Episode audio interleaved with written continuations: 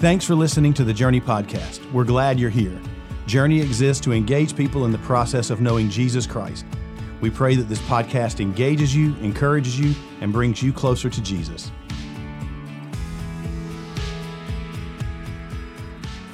Well, good morning. Hopefully, y'all are doing fantastic. And I want to kind of echo what Tracy was uh, just talking about because I didn't know going into this morning that he was even going to make mention of that at all. But over the last I don't know, four or five weeks, maybe two, maybe two months, I've been really kind of challenged personally, and I've actually challenged our staff. And you know as well as I do, we live in a world that is distracted by everything. We're distracted by our phones, our iPads, we're distracted by the TV, all that kind of stuff. And I, I've been saying this one line I said, let's be present. Let's be present in this meeting. And I would encourage you to be present today because we're going to talk about something today that the modern church is kind of afraid to talk about. And we're going to talk about in this subject over the, uh, over the next uh, about 30 minutes uh, uh, about something that, that I think we're almost afraid to talk of because we're afraid that people will leave. As, as, a matter of fact, as a contemporary church, we should be challenged to be more than some of the other things that the way the world has described us. Yesterday, I was playing a little golf outing, um, and in the golf outing, uh, we were paired, so it was teams, and I got paired uh, against an, another team. And the guy asked me, and I love this because Everybody starts out saying like cussing and all that kind of stuff until they find out what you do. And so we're playing in this golf tournament and, and we're about three holes into it. And the guy goes, Hey, so what do you do? And I said, Well, I, I pastor Journey Community Church. And, and, and he said, Oh, I, I go to church. like, yeah. So, but he was telling me that he's actually church shopping. He's actually looking for another church. And he said, I really want to go to a contemporary church. But the problem with contemporary churches is they don't use scripture. And I was like, well, well hold, but push pause, just bump the brakes a little bit. And I said, here's the funny thing. And the guy that was with me, that was on his team, he actually comes to Journey. And, I, and it was good. So we started talking. I was like, hey, I'm going to tell you how, how we do things at Journey. We're actually doing a series from the book of Revelation, and it doesn't get any more, any more serious than the Revelation. Most churches are afraid to even deal with it. And so it's one of those deals where we need to be above and beyond, and we need to go above and beyond, and we need to teach God's word, even in the moments where it's difficult. And today's subject matter is difficult, okay? And we're going to talk about the judgment of God. And that's something I don't hear many people talking about because we're afraid that we're going to lose church people. But that's the struggle that we're having as we look at Thyatira. The church uh, is about 30 or 35 miles from Pergamon, which Pat talked about last week, which he did a phenomenal job talking about Pergamon. As a matter of fact, let me just give you kind of some frame of reference because sometimes we read all this stuff in the Bible and we go, you know, I don't even understand. Like, but this is where we've been going. So we went to uh, Ephesus first, right? We went to Ephesus and then we went from Ephesus to Smyrna and then we went up the coast about 100 miles and, and we went to Pergamus and then today we're back at Thyatira. So we're coming down and we're going up and back and we're going to deal with the uh, Sardis and Philadelphia and Laodicea over the next three weeks. And I'm excited about what's going to happen in those next couple weeks. We've looked at the history of every one of these cities and Thyatira was known for its wool and its dye industry. As a matter of fact, it was considered a city of artisans, uh, a home to a lot of guilds. Now, we don't use those kind of words in our in our vocabulary uh, nowadays. But let me kind of explain those two words. Artesian. Um, has anybody ever been to like Asheville or Greenville or maybe Dollywood or something, and they have they have those glass blowers and there's a looms they do. That's what an artesian is. It's somebody that works with their hands that's very skilled at doing something. So this city was filled with people that, uh, and as a matter of fact, their number one industry there was brass. So when soldiers would go to war, they would come to generally Thyatira to get them to build their armor. So the, the, the, the, leggings and the, the chest protectors and the helmets would generally come from the brass that this city was a part of. So Jesus starts to talk, just like he's done in all the other churches. He starts to talk to Thyatira and he praises the church for having grown in their faith and their service. As a matter of fact, we're going to read it again with this kind of lens. We actually see that he says, Your first works were great, but your second works are better than your first works. Like you have done a really, really, really, really good job. Um, but, but, but there was still warning in the letter. And so he, he kind of warns them about the, the corruption that was going on. And so John warns the believers in Thyatira about tolerating. That's a key word today tolerating. And it's interesting to me because I think that's a culturally relevant word that we don't understand because we think of tolerate like I'm going to tolerate whatever your standard is and, and, and you're supposed to tolerate mine. That's not what I'm talking about today. We're talking about something totally different than the way we tolerate, you know, your viewpoint. It's, it's about the things that we have allowed ourselves to kind of listen to and walk down that road. So Jesus, uh, John uh, through the inspiration of the Holy Spirit, is telling the, the believers in Thyatira that tolerating this teaching of this, this prophet, self proclaimed prophetess named Jezebel. Now, does that name sound familiar to anybody? Because years and years and years before that, we see a Jezebel that was married to Ahab, King Ahab. And we say that she was kind of the ruler. She actually became the king of Israel. Amazing. It's amazing because the children of Israel going, We want a king, we want a king, we want a king. And they got Jezebel, and like, We don't want a king, we don't want a king, we don't want a king. But they got this king or queen named Jezebel.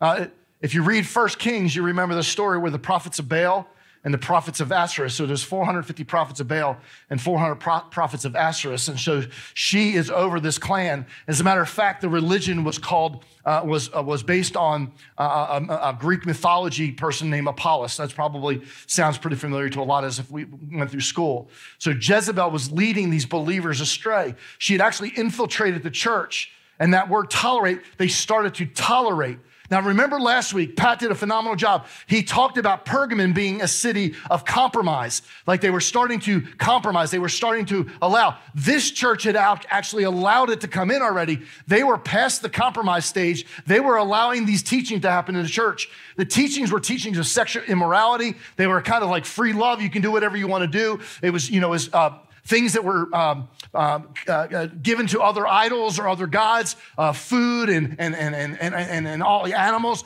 that they were allowing those things to be present in the service at that church. So we get to this point and that all this is going on, and the believers started to go astray. And so, if our entire believers were led astray spiritually, being taught the toleration of living this lifestyle.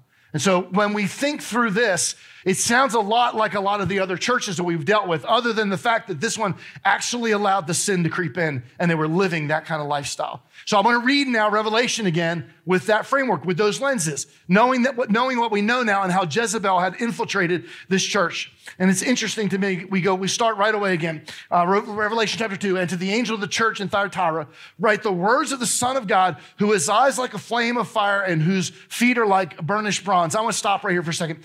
I, could preach for two hours just on this right here because it goes all the way back in the book of Exodus and about how Jesus comes and he's going to come back again and all that kind of stuff. And so I want you guys kind of put in your Bible, I want you kind of underline that because I believe in the next couple months, maybe, you know, six months, we're going to talk about this right here. It's going to be really important. But verse 19, this is what it says. It says, I know your works, your love and faith and service and patience, endurance, that you latter, that your latter works exceed the first. So you were doing really good things and now you're doing better things. Like you have really, you're knocking out of the ballpark. Like you are making me really pr- proud to be a part of this part of this church. I know your works, and said, but I have this against you that you tolerate the woman Jezebel, who calls herself a prophetess and is teaching and seducing my servants to practice sexual immorality and to eat foods sacrificed to idols. He says, I gave her time I gave her time to repent, but she refused to repent of her sexual immorality. Behold, I will throw, I will throw her onto the sickbed, and those who commit adultery with her, I will throw into the great tribulation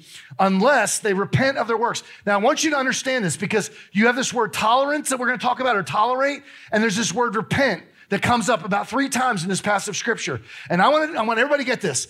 God is a God that will tolerate our sin, but at some point, He's going to call us to repentance. At some point, he's going to require that our actions line up with our words and our actions line up with God's holy word. And so it says in uh, verse 23 And I will strike our children dead, and all the churches will know that I am the one who uh, searches mind and heart, and I will give to each of you according to your works. Verse 24. But to the rest of you in Thyatira, who do not hold this teaching, who have not learned what some call the deep things of Satan. To you, what I say, do not, I do not lay on you any of these other burdens. And he says, only hold fast, only hold fast to what you have until I come. And he says, the one who conquers, the one who conquers and the one who keeps my works until the end, it's uh, to him I will give the authority over all nations. And it says, and he will rule with them, right, with a rod of iron as when the earthen pots are broken into pieces, even as I myself have received authority from my Father. And he says, and I will give them or give him the morning star. There's a lot right there, right? But there's two key words. The one key word I want to kind of kind of point out right away is the word tolerance. They have tolerated what was going on with this, this, this Jezebel. And, and I want you to get, I want to give you the definition of, uh, of tolerance because I think it's really important. Tolerate means this allow the existence, occurrence, or practice of something that one does not necessarily like or agree with without interference accept and endure, allow little things, and this is my favorite part, allow little things to blossom into big things. How many people know that it doesn't start out big, it starts out small? In our lives, those big sins that we get involved in, the things that we've tolerated, they've all started out small. I, I question: How many people in this room know? Uh, have ever heard of a, a man by, by, the name of Bobby Leach? Anybody? Raise your hand if you've heard. Anybody upstairs? Bobby Leach. If you're online, raise your hand. I see that hand. No. Okay, so Bobby Leach was a daredevil. Uh, well, you can't say that in church. He was a dare, dare, dare angel. So he was one of those guys, like he was a circus performer. And so he would he would be the one. If, if you ever been to Columbia County, um, you see the guy that gets shot out of the the the, the, the cannon. He'd be like one of those. And he would do the motorcycle thing uh, around in circles. And well, one of the things about 56 years old, he got challenged to get into a barrel and be pushed off Niagara Falls. Now, at first, that sounds really stupid, right? Unless you're in the South, and what we say down here is, "Hey, boys, watch this," right?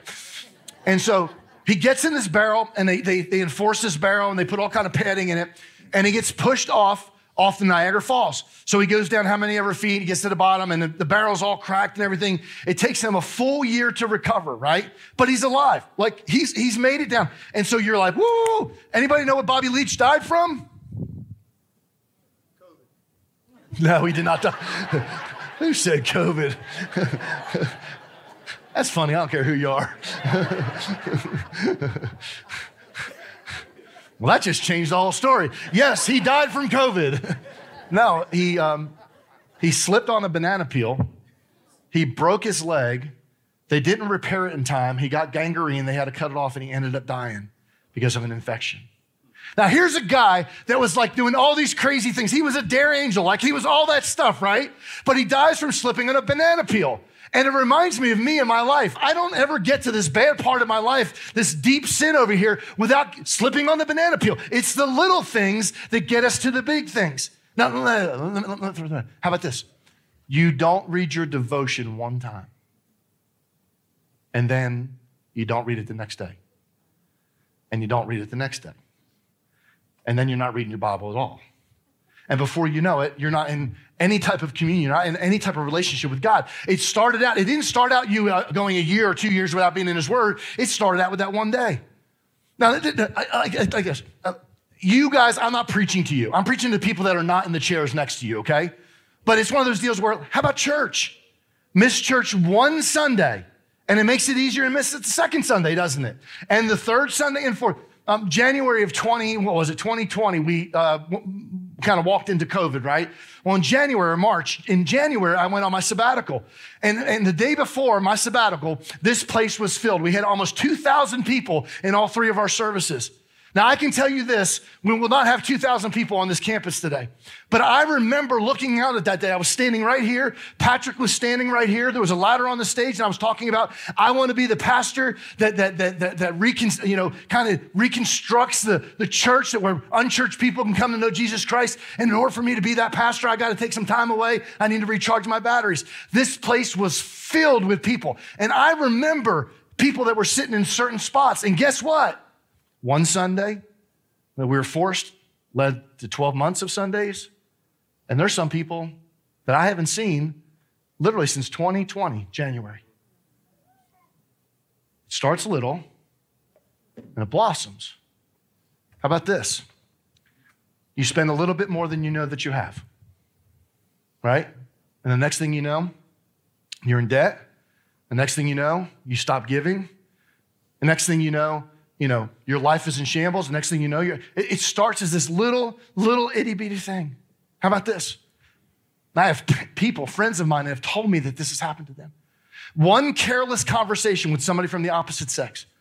I, I, I, I can't, I can't tell you how many, a couple, three weeks ago, when I was talking about the standard that God's told me to put in my life about not taking people out, not going to lunch was just that people like, you're crazy. There's no way in the real world. You live in a, you know, you live in this, fan- no, I don't. I live in a world where my wife should be respected and should be taken care of and I should be honoring her.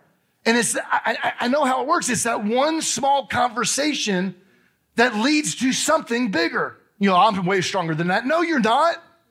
David thought he was real strong. And David looks across the way and he saw a naked woman. He wasn't even with her at the time. But then he said, What? Go get that woman, bring her back. And before you know it, his life was spinning and spiraling out of control. One little thing. That's what happens, how it happens in our life. Everything like that. Neglecting the most important thing. One of the things that happened with COVID, I don't know with you guys, but when January, I was really doing good. Like I had lost about 20 pounds and I was working out every day and I was eating fairly good. And then my wife, like it's all her fault.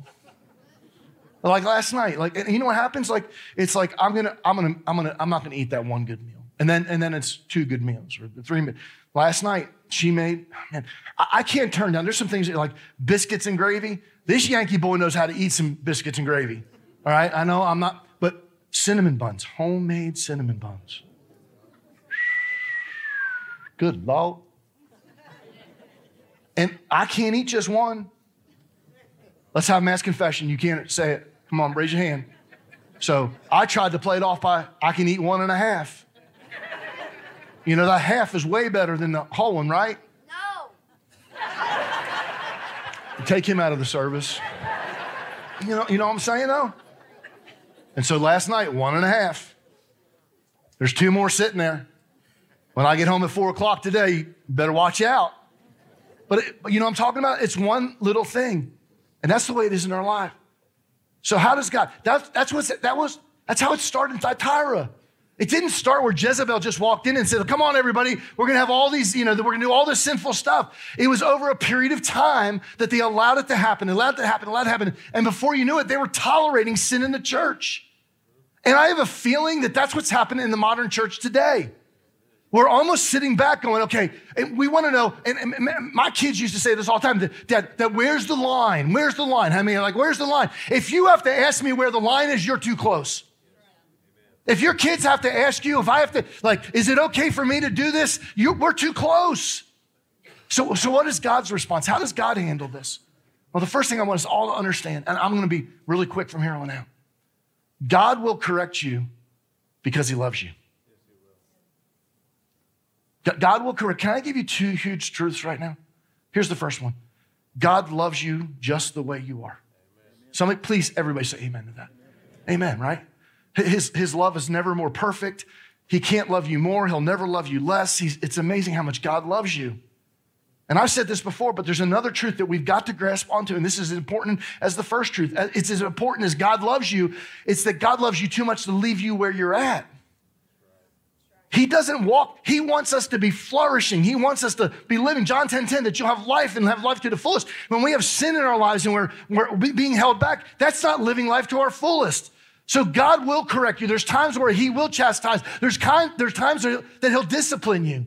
And he does it with, I, so how many people grew up in, the, in church? Raise your hand. Don't, I'm not gonna, I'm not gonna call you guys out. You grew up in church. Raise your hands real high if you grew up in church. I, okay. So how many people didn't grow up in the church? Okay. So I, when I became a believer, um, I, so I used to go to a mainline denomination prior to, and I'll say this, before I had the reality of Jesus Christ in my life. Is that fair way to say it? So uh, I, I went to church for a while, Christmas and Easter in this denomination, right? We were always taught God loves you, God loves you, God loves you, and God loves you. And He would never mean and nothing of, and he'll never do any. And I'm going, oh, I like this God. Like this guy's fun. Like I can go out and party and I can just say I'm sorry. Then how many people lived in that environment? Like, yeah, let's party. And then I'll just, okay, God, thank you. And everything's fine the next morning, right? Regardless of what you did, like you killed three people, you're fine the next morning because God loves you. Well, I started going to a little bit more conservative a church after I became a believer, after I asked Jesus Christ. And it was just the exact opposite. It was like God is a God of wrath, and God is like, He's got this fly swatter, and, and, and as soon as you do something wrong, He's sitting there and He pops you every time you do something wrong. And I'm going, I don't like this God. This God's not fun. I'm gonna go back to this one over here. And the truth of the matter is, God is neither one of those things. He's a God that loves us and He cares about us, but there's times where He corrects us. There's times that he leads us. Hebrews says it like this in Hebrews chapter 12, verse 5. And have you forgotten the exhortation that addresses you as my sons? That is super important. He's not doing this to the world. He's not doing this people. This is church people he's doing it. Just like Thyatira. That's why he's speaking to Thyatira the way he is. My son, do not regard lightly the discipline of the Lord, nor be weary when repro- reproved by him. For the Lord disciplines. This is so powerful. The Lord disciplines the ones he loves and he chastises every son whom he receives. He does it because he loves us. He wants us to have the best life. So what's going on in Thyatira honestly has been going on for thousands of years. And we see it all throughout the Bible. Anybody remember the stories maybe growing up of the, of the nation of Israel? The Israel was in and out and in and out. And it was like one minute they're getting a rebuke, and the next minute they're getting praise. You're doing great. There's a, there's a little passage in Jeremiah that I've been kind of, kind of, kind of mulling over because it talks about this concept of judgment. I, I want to read it and just kind of real quick break it down. For I am with you to save you. That is the standard. That is the, that's the baseline for everything. That he's there. He wants to save us. He wants to be, he wants to be the, the star of the story, the famous one, declares the Lord. I will make full, uh, a full end of all the nations among whom I scatter you. But of you, I will not make a full end. I will discipline you in just measure, and I will by no means leave you unpunished. Well, yay, Pastor Bobby, that's a great passage of scripture. Like, that's so much fun right? That's not the God that I grew up with, but this is the God of the Bible. This is the one we should be trying to follow, not the God of our history or our, our heritage. What's the God of the Bible say? And so then it goes on to say this For thus says the Lord, your hurt is uncurable. Well, that sucks. Right?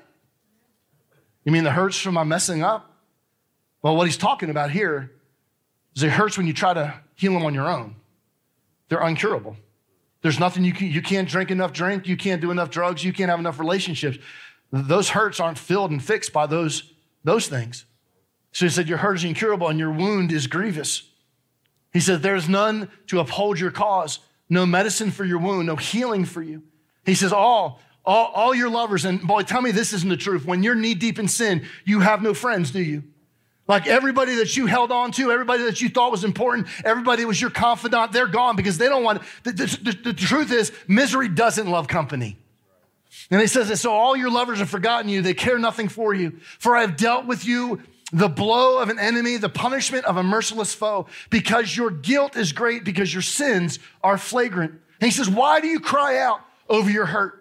Your pain is incurable because your guilt is great, because your sins are flagrant. I have done these things to you. Oh my goodness. How many times have you heard a preacher say, God will never do? It says right there that he will. I have done these things. You know what? For a purpose, because he loves you and he cares about you. And he wants you back. He wants me back in the fold. God will correct you in order to bring you back to right standing. How many, how many people have children? Raise your hand if you have children. This is how it worked out in my house. Okay. I loved all three of my girls right? And when they did something wrong, there would be a conversation, right? Make, you have kids? Conversation.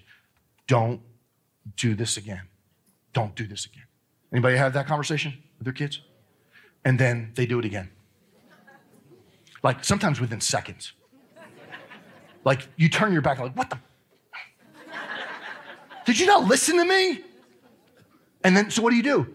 You turn the heat up a little bit, right? Right? And right, you know what I'm talking about? You turn the heat like, how many times? And your voice escalates and you're like, you know, like whatever, right? You start speaking in unknown tongues and make them think you're speaking. And then they don't do what you told them to do. And what do you do? You beat the, no, I'm just kidding. this is not about discipline. This is about why do you do that? Why do you keep turning the heat up? Why, why, why, do you want them not to make the mistakes that you made? because you love them. Teenagers, if you're here right now, that's why, that's why it's important to listen to your mom and dad's discipline. Most of your mom and dads, I know them. Oh my goodness, they made some mistakes. and they don't want you making the same stupid mistakes. And they do it because they love you. Hey, that's God. That's what God does. That's how exactly how God works. Why don't you let your little daughter put the fork into the receptacle over there? Because you don't want to see them go, right? Right? But some, you know what some people think? It stops at little kids. And you know what I'm saying? I'm seeing this crazy thing. And I was a, I'm a recovering youth pastor, okay? Because I was a youth pastor for 13 years. And, and like, I'm surprised I still have all this. But it's one of those deals where I, I met a lot of parents that don't don't discipline their kids and then they get to be teenagers and they scratch their head and they go, Well, I don't understand why. Well, I'll tell you why, because you never did. It's just, I'm not going to judge whether you love your kids or not, but the Bible says, the Bible says, spare the rod, spoil the child. If your kid walks up to you, a teenager, and you know they've been partying all night long, are you going, here's a 50 spot in the car keys, go have some more fun? Well, that's the way some people do it. That's not the way God works. God works, He disciplines us because He loves us, because He cares about us. He wants to see and the best, have the best for us. Which leads me to the second thing. God puts the pieces, not you, I may hurt some feelings, not a 12 step program, not a book that you read, not a church that you go to. God puts the pieces of our lives back together whenever you're ready. Whenever you're ready. It's not when he's ready because he's, he's born ready. He, he literally says in the scripture, we read about the prodigal son, when the son came to his senses. And I think in our lives, a lot of times, God is just waiting for us to come to our senses, to get to the point where we say, you know something, I can't make it another day without Him. And here's the deal so many times in our lives, we go, oh, God's. You want to know something? Can I tell you the truth? Can I, can I, in my life, this is how it's worked. Many times the punishment is nothing more than the consequences of my sin. It's not God's punishment, it's just the natural thing that happens after making stupid mistakes. So many times we go, oh, God is working. No, you're dumb. You've done some dumb things, and now some things are happening. I've had appointments, people walk in and they do all kinds of stupid things with their life, and they, and they think, well, I'm going to get back. And God's going, and, and, I, and I'm like, well, you didn't think at the time? Like, how many times? Oh, if I had a nickel every time. At the time, did you think it was a really good idea to do that? I know people that have spent countless amounts of money, and then all of a sudden they give their life over to Christ and they go, okay, I'm going to give everything over to Him. And they're going, oh, He's going to take care of all. He's going to give me money. More money's going to be. No, no, no, no, no, no, no, no. You did some stupid things with your money, and there's a consequence to that. But you know what happens when we say, God, I'm ready? I'm ready for you to put the pieces back together. Uh, let's go back to Jeremiah because there's a part of this Jeremiah passage that, that we didn't get to, and, and it's really important. It says, So let's go back. For I am with you to save you, declares the Lord. Okay? I love that. That's the baseline. How many people say amen to that, right? God is with us to save. He wants to save us. He said, declares Lord, I will make a full end of all the nations among whom I scattered you. But of you, I will not make a full end. I will discipline you in just measure, and I will by no means leave you unpunishment. We're like, okay, where's the good stuff, Pastor Bob? Let's go. Verse 12. Verse 12 says this For thus saith the Lord, your hurt is incurable, and your wound is grievous. Uh, then it says, There is none to uphold you, right? Is that the next one? Or did I go? Uh, there's none to uphold you, uh, no medicine for your wound or healing for you. Verse 14. All your lovers have forgotten you. They care nothing for you. For I have dealt you a blow of, an, of the enemy, the punishment of a merciless foe, because your guilt is great, because your sins are flagrant. It's going to get good here in a minute. Verse 15. Why do you cry out over your hurt? Your pain is incurable because your guilt is great, because your sins are flagrant. I have done these things to you. Now stop. We have a loving God. And when we come back to Him, He makes us a promise that the punishment's gone. You still may have the ramifications of it, but He's going to do something brand new. Watch this. Therefore, all who devour you shall now be devoured. He puts, puts protection, and all of the foes, every one of them shall go into captivity. Those who plunder you shall now be plundered, and all who prey on you, I will make a prey. Now, watch. He says, For I will restore health to you. Put the pieces back together. And your wounds I will heal, declares the Lord. Because they have called you an outcast. It is Zion from whom no one cares. He says, I promise you, when you come back to me, I'll put the pieces back together. Can I tell you something? I'm living proof of this. Right after I became a believer, I did some really stupid things and I walked away from God. And there was a chasm of sin between me and God. It was awful things. It was things that there's good potential that I should have been put away for a while. But I remember giving my life to Christ. Now there was still ramifications. There still things I had to make sure I had to, I had to do the right thing. But God started putting the pieces together. And what I realized is there are a couple things we have to do if we're going to get in right standings with God. The first thing is this: we have to have a little self-awareness. You know, in the world we live in, uh, let me do something real quick. How many people in this room would say, real truthfully, how many people say that you are self-deceptive? Okay, so three. Put your hand down. How many people in this room? Watch this. How many people in this room know somebody that is self-deceptive? Come on now. Don't, study, don't, don't start lying on me now. It, just about everybody in this room knows somebody that, that, that, that has to see, like, they're, they're, they're never wrong. They never, they never make a mistake. There's never a situation where they have to say they're sorry. They're, they're, they're narcissists, all that stuff, right? I did that in our church years ago, about 10 or 12 years ago. And I asked the same question. I said, Tell me what the problem is. Anybody t- want to tell me what the problem is? See, I think we have a statistical problem. Everybody in the room knows people that are self deceived, but very few of us are willing to say that we're one of those. We have to come to the point where we have a little bit of self awareness. That we go, you know something? The Bible says, for all have sinned and fallen short of God's glory. That means if all have sinned, I fall into the all category. And I have to come to the point in my life where I go, you know something? And not only do uh, all sin, I still, comp- how many people still sin? Wake up sinning sometimes, go to bed sinning sometimes, right? Here's the second thing. This is really, really important. We need to deal with the real issue. Um, there's a phenomenon that I found out about reading through uh, some stuff this past week that in major cities, listen, this is really, in major cities, when the crime rate goes up, ice cream sales go up. So crime rate goes up, ice cream sales go up. Or is it ice cream sales go up and crime rate goes up? So our government is so intelligent. So congressman from the great state of, I'm not going to tell you, says, got an idea. Let's stop selling ice cream. So I'm in this open chat. It's a like a forum. And I said, did anybody consider, because we were discussing this, it's like an ethics kind of deal. So I put it, did anybody, did, Anybody consider that that it's because it's hot out and people get angry when they get hot and they run people off the road when it gets hot and it has nothing to do with the ice cream. And they're like, well, that's a really good statement. I'm like, I should be a professor. And all I wrote was this maybe we should look at the real issue and not sub issues in the world that we live in. Maybe there's a maybe we should look at the real issue and not try to scapegoat another issue. Let, let me let you in a secret. That's sin.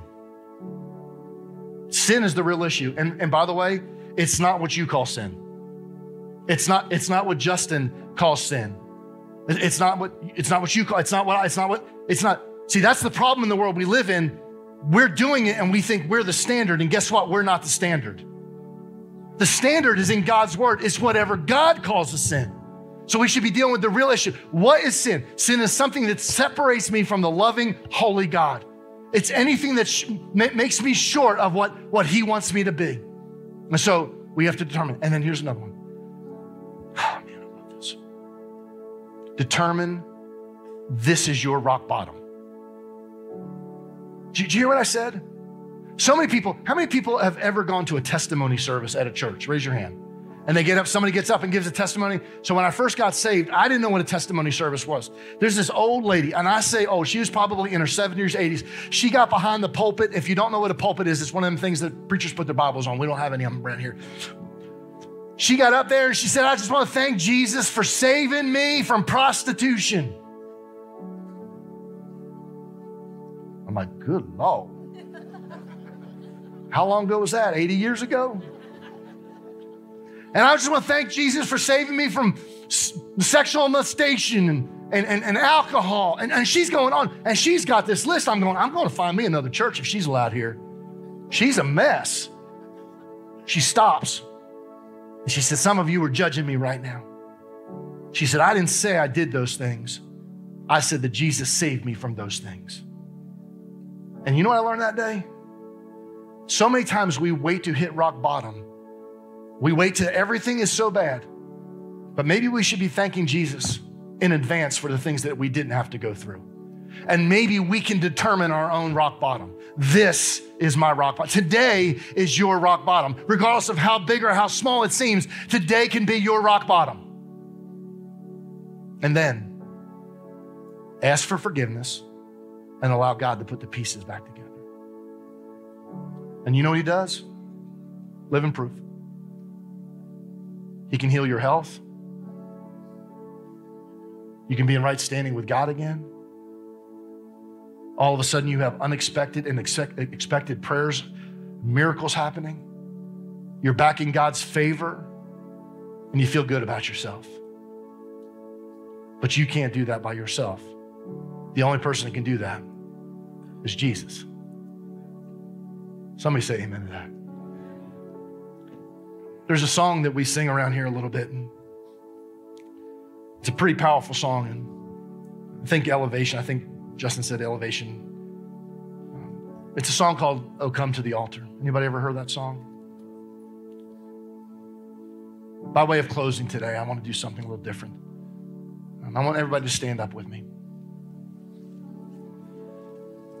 In a minute, I'm going to ask you to just shut your eyes, but I know many people. What a great crowd. Hey, look around. What a great crowd today. This is amazing. Look, look at the balcony pack. It's been a long time since we've seen this. It's awesome. Um,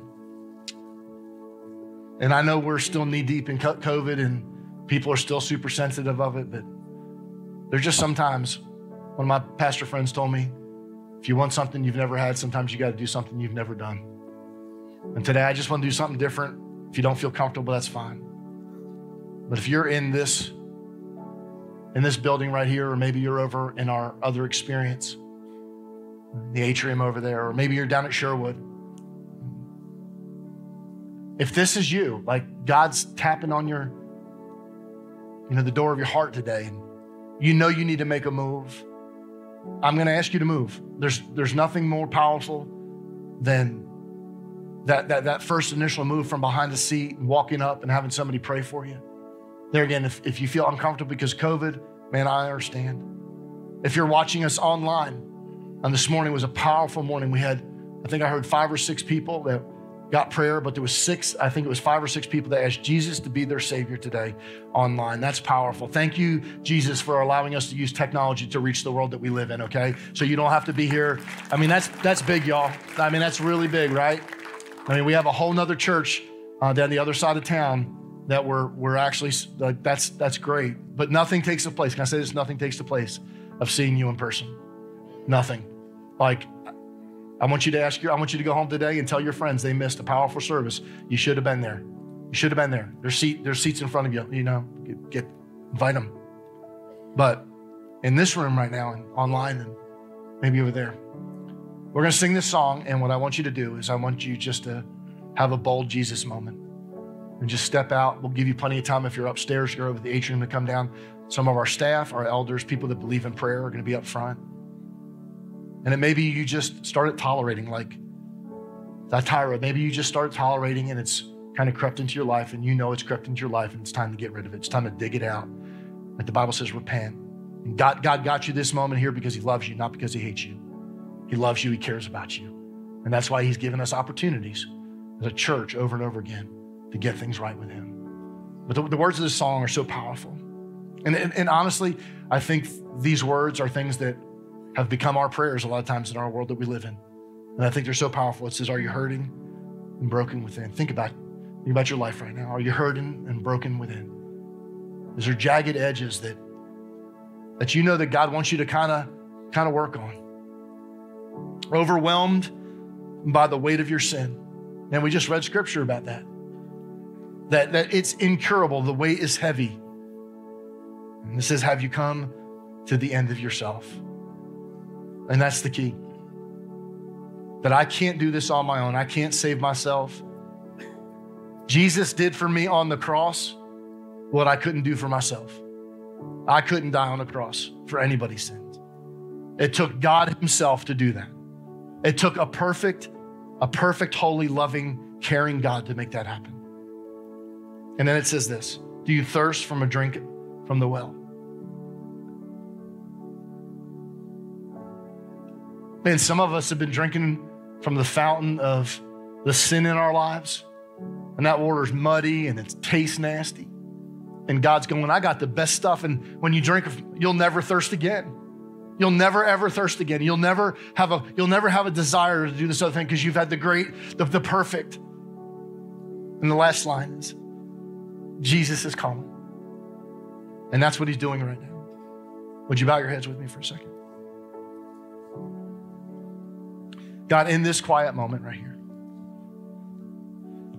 in this quiet moment, we recognize your presence. We recognize your holiness.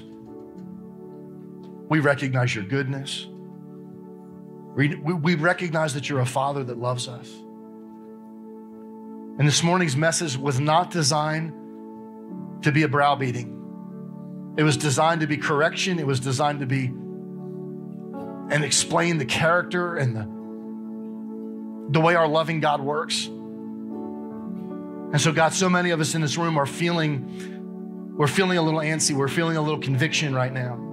And I believe that's your Holy Spirit doing that. And God, I'm praying, whether it's one person, God, or it's a hundred people. Because it's not about the number of people, it's about the lives that are getting right with you. And so, God, we pray in advance for the courage for so many of us in this room, or our online experience, or out in our atrium, or down at Sherwood that we would have the courage to step out, accept what you have to offer. That's that free gift. And God, that we would live, we would live with you as the most important thing. And God, so it's in this moment, as we sing this song, we make this our prayer, God. I hope, my prayer, my hope is that God, people in this room sense your presence in a way they've never sensed your presence and recognize who you are and acknowledge it Jesus' name. Thanks again for listening today. If you need prayer or want to talk to someone about taking your next step, email us at nextsteps at journeycommunity.net.